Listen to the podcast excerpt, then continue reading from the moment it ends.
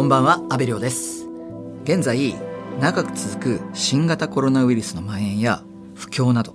先行きが不透明な時代に多くの人々が将来への不安やストレスを感じています。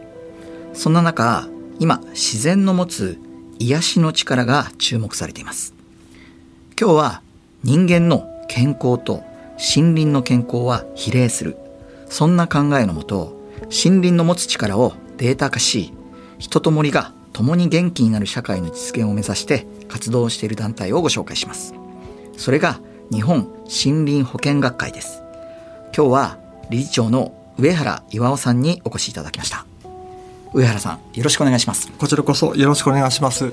まず、上原さんから日本森林保険学会について教えていただけますか？はい、えー、2009年に発足した学会なんですけれども名前の通りですね、えー、森林も健康になり人間も健康になる双方の健康を目指す学会です。で具体的な内容としてはですね、えー、森林の環境を使ったリハビリテーションの効果であるとかそれから最近コロナが蔓延していましたけれどもコロナ禍によってこう居場所のない方とかあるいはこうストレスを受けた方とかですねうつを抱えた方とかのその癒しの場としての効果を研究したり、えー、障害とか疾病のですね、えー、研究をしたりとかそういったことで実証エビデンスを目指している学会になります。うん、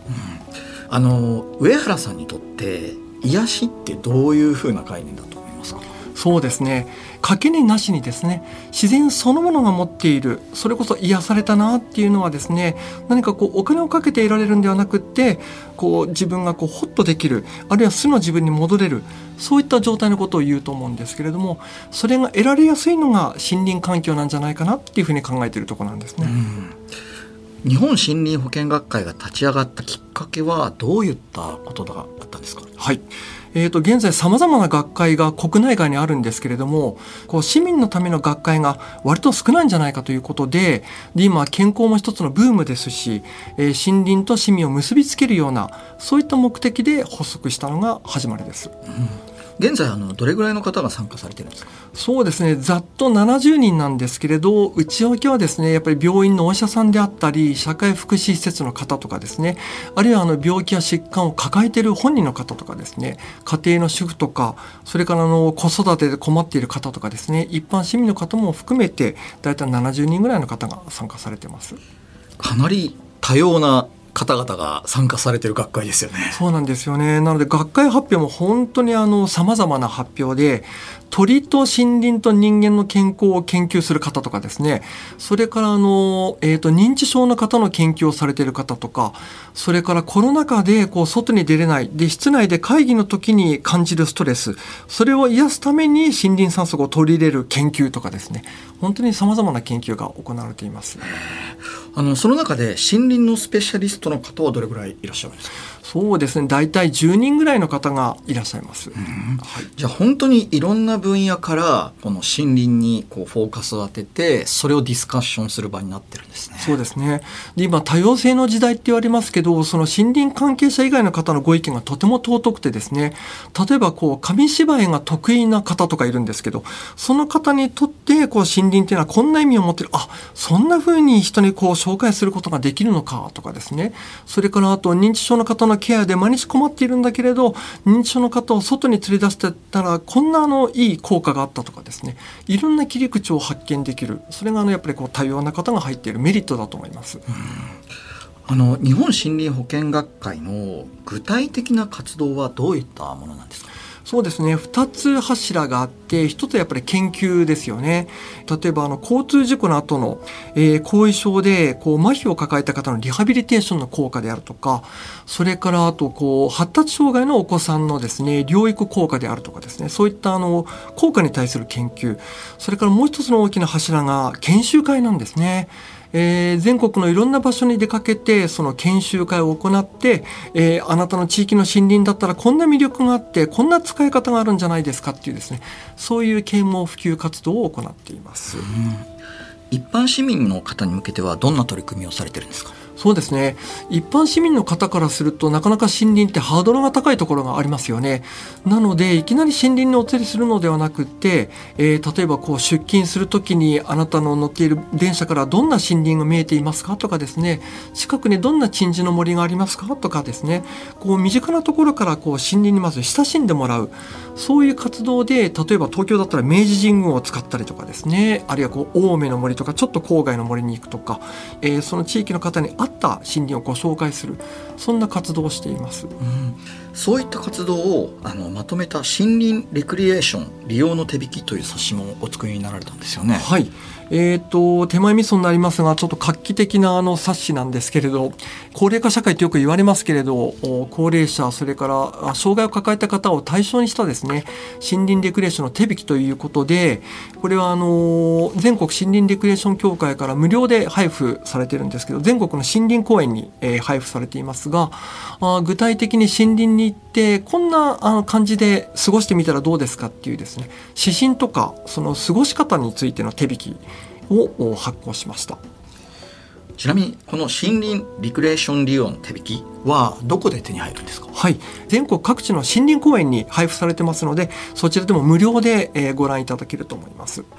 そもそも上原さんのご専門は何なんですか？はい。えーと、森林科学のうちの造林学というですね森づくりについての研究をしています。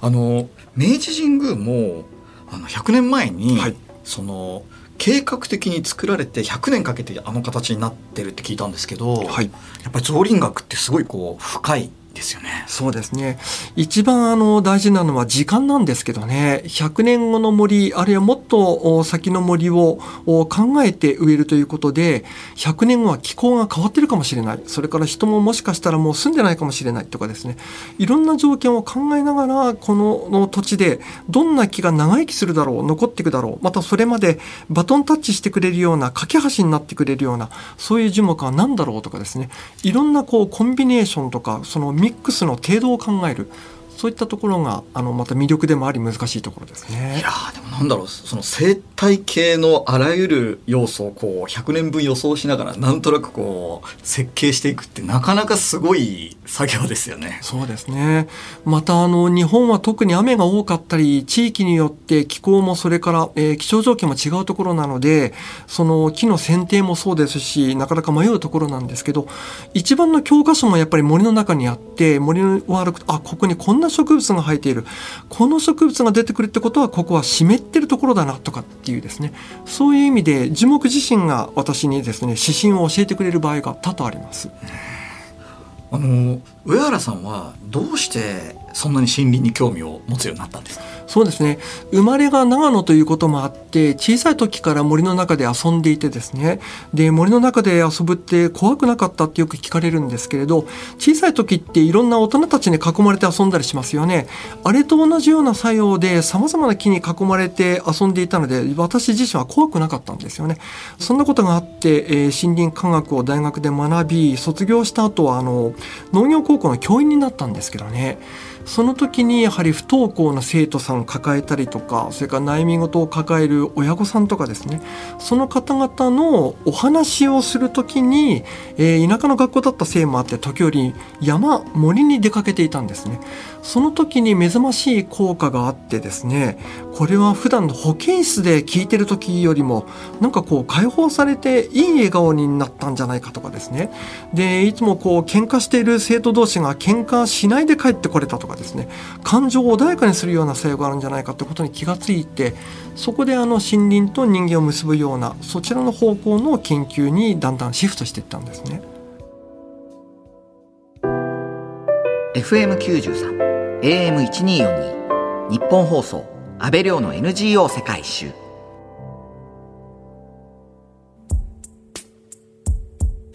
今日は NPO 法人日本森林保険学会理事長の上原岩尾さんにお話を伺っています。上原さんは森林に効果があるのではと気づき森林に関する研究を本格的に始められるわけですが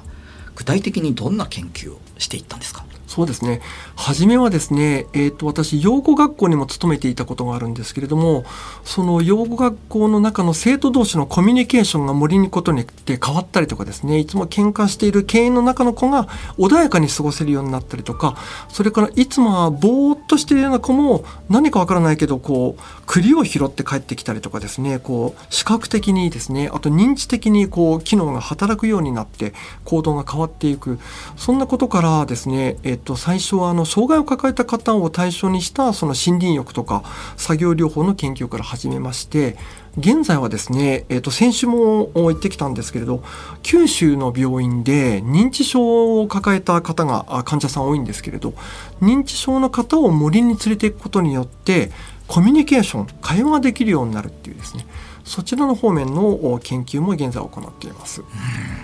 そうした調査が上原さんが名付け推進されている森林療法へとつながっていくわけですが森林療法とはどんなものなんですか？はい。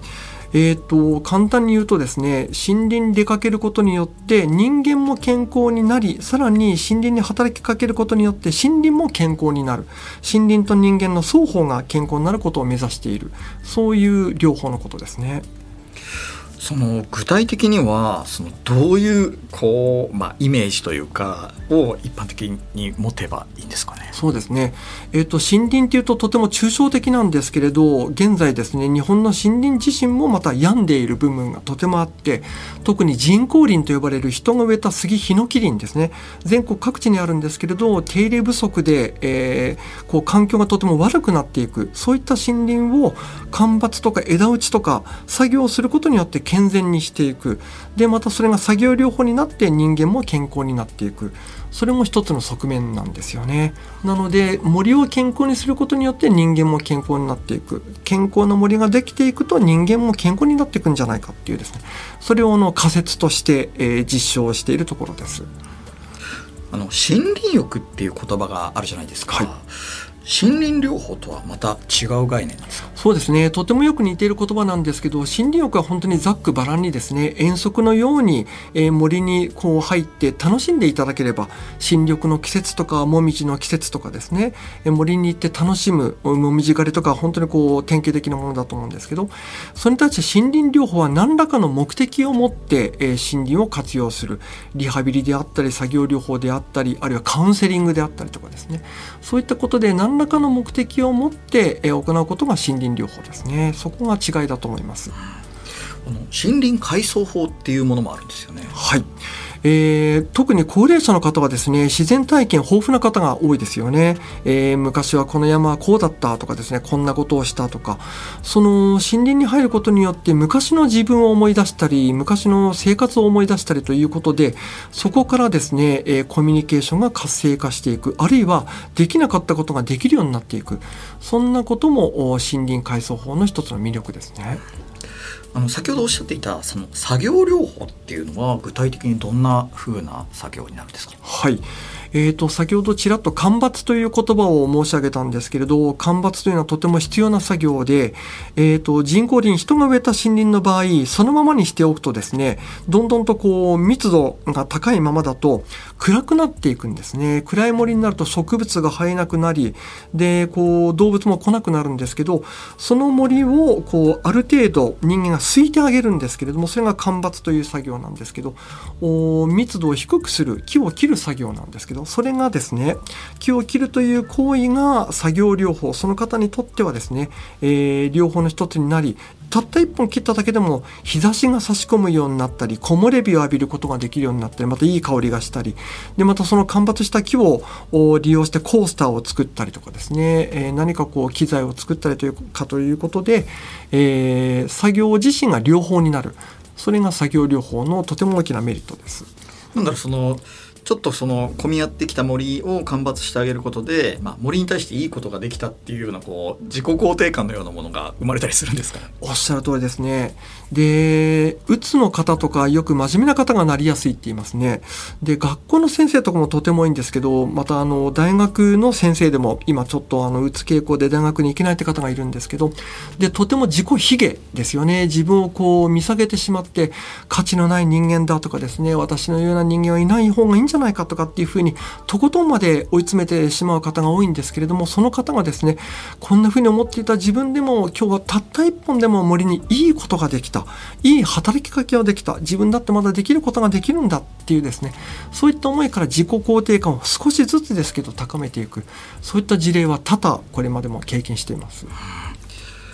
日本森林保健学会が全国で行っている活動というのはどれぐらいの頻度で行われているんですか？はい、えっ、ー、と場所は様々なんですけれど、平たく言って3ヶ月に一っぺんぐらいの割合でですね、えー、各地域の病院とか社会福祉施設とかあるいは森林公園を中心に活動が行われています。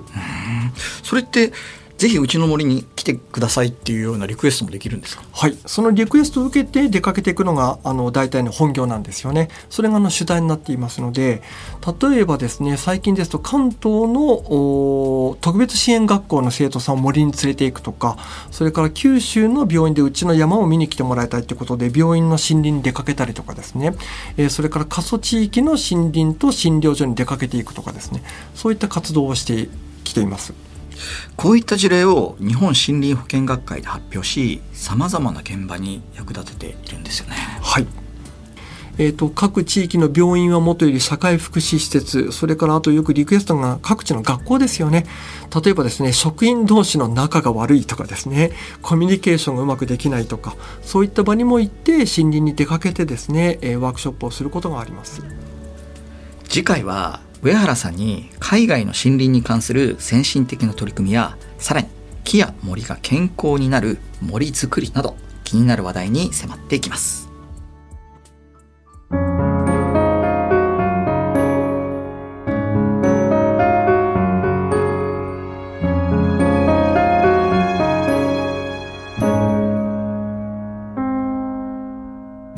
東京有楽町にある日本放送からお届けした安倍亮の NGO 世界一周。そろそろお別れの時間です。今日は NPO 法人日本森林保健学会理事長の上原岩尾さんにお話を伺いました。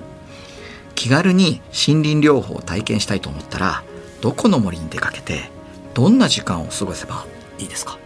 そうですね。何はともあれ身近なところでですね地域に神社とかお寺があったら必ず自社林があると思うのでそんなところに出かけたりとかあるいは公園の樹木でもいいと思うんですよね。自分の居心地のいい場所を見つけることが最初のステップになるのでぜひそういった場所を見つけていただければと思います。ちなみに上原さんはどこか好きな森がありますか？そうですね。私はやはり信州人なので信州の森が好きですが、えー、今日はあの日本放送で、えーと、日比谷の近くに来ているので例えば日比谷公園とかですね。それからあと明治神宮であるとかまとまったこう緑のあるところ東京都内でも各地にありますよね。そんなところに気軽にですね出かけてみて何かこうお気に入りの樹木を見つけてその元で過ごしてみる。たった1分でもいいと思うんですけどね、えー、あこんな気持ちになるのかってことを体験していただければと思います。上原洋さん。貴重なお話をありがとうございました。ありがとうございました。次回もよろしくお願いします。こちらこそよろしくお願いします。日本森林保健学会の取り組みについて森林療法についてもっと知りたいという方も詳しくは公式ホームページをご覧ください。ここまでのお相手は阿部亮でした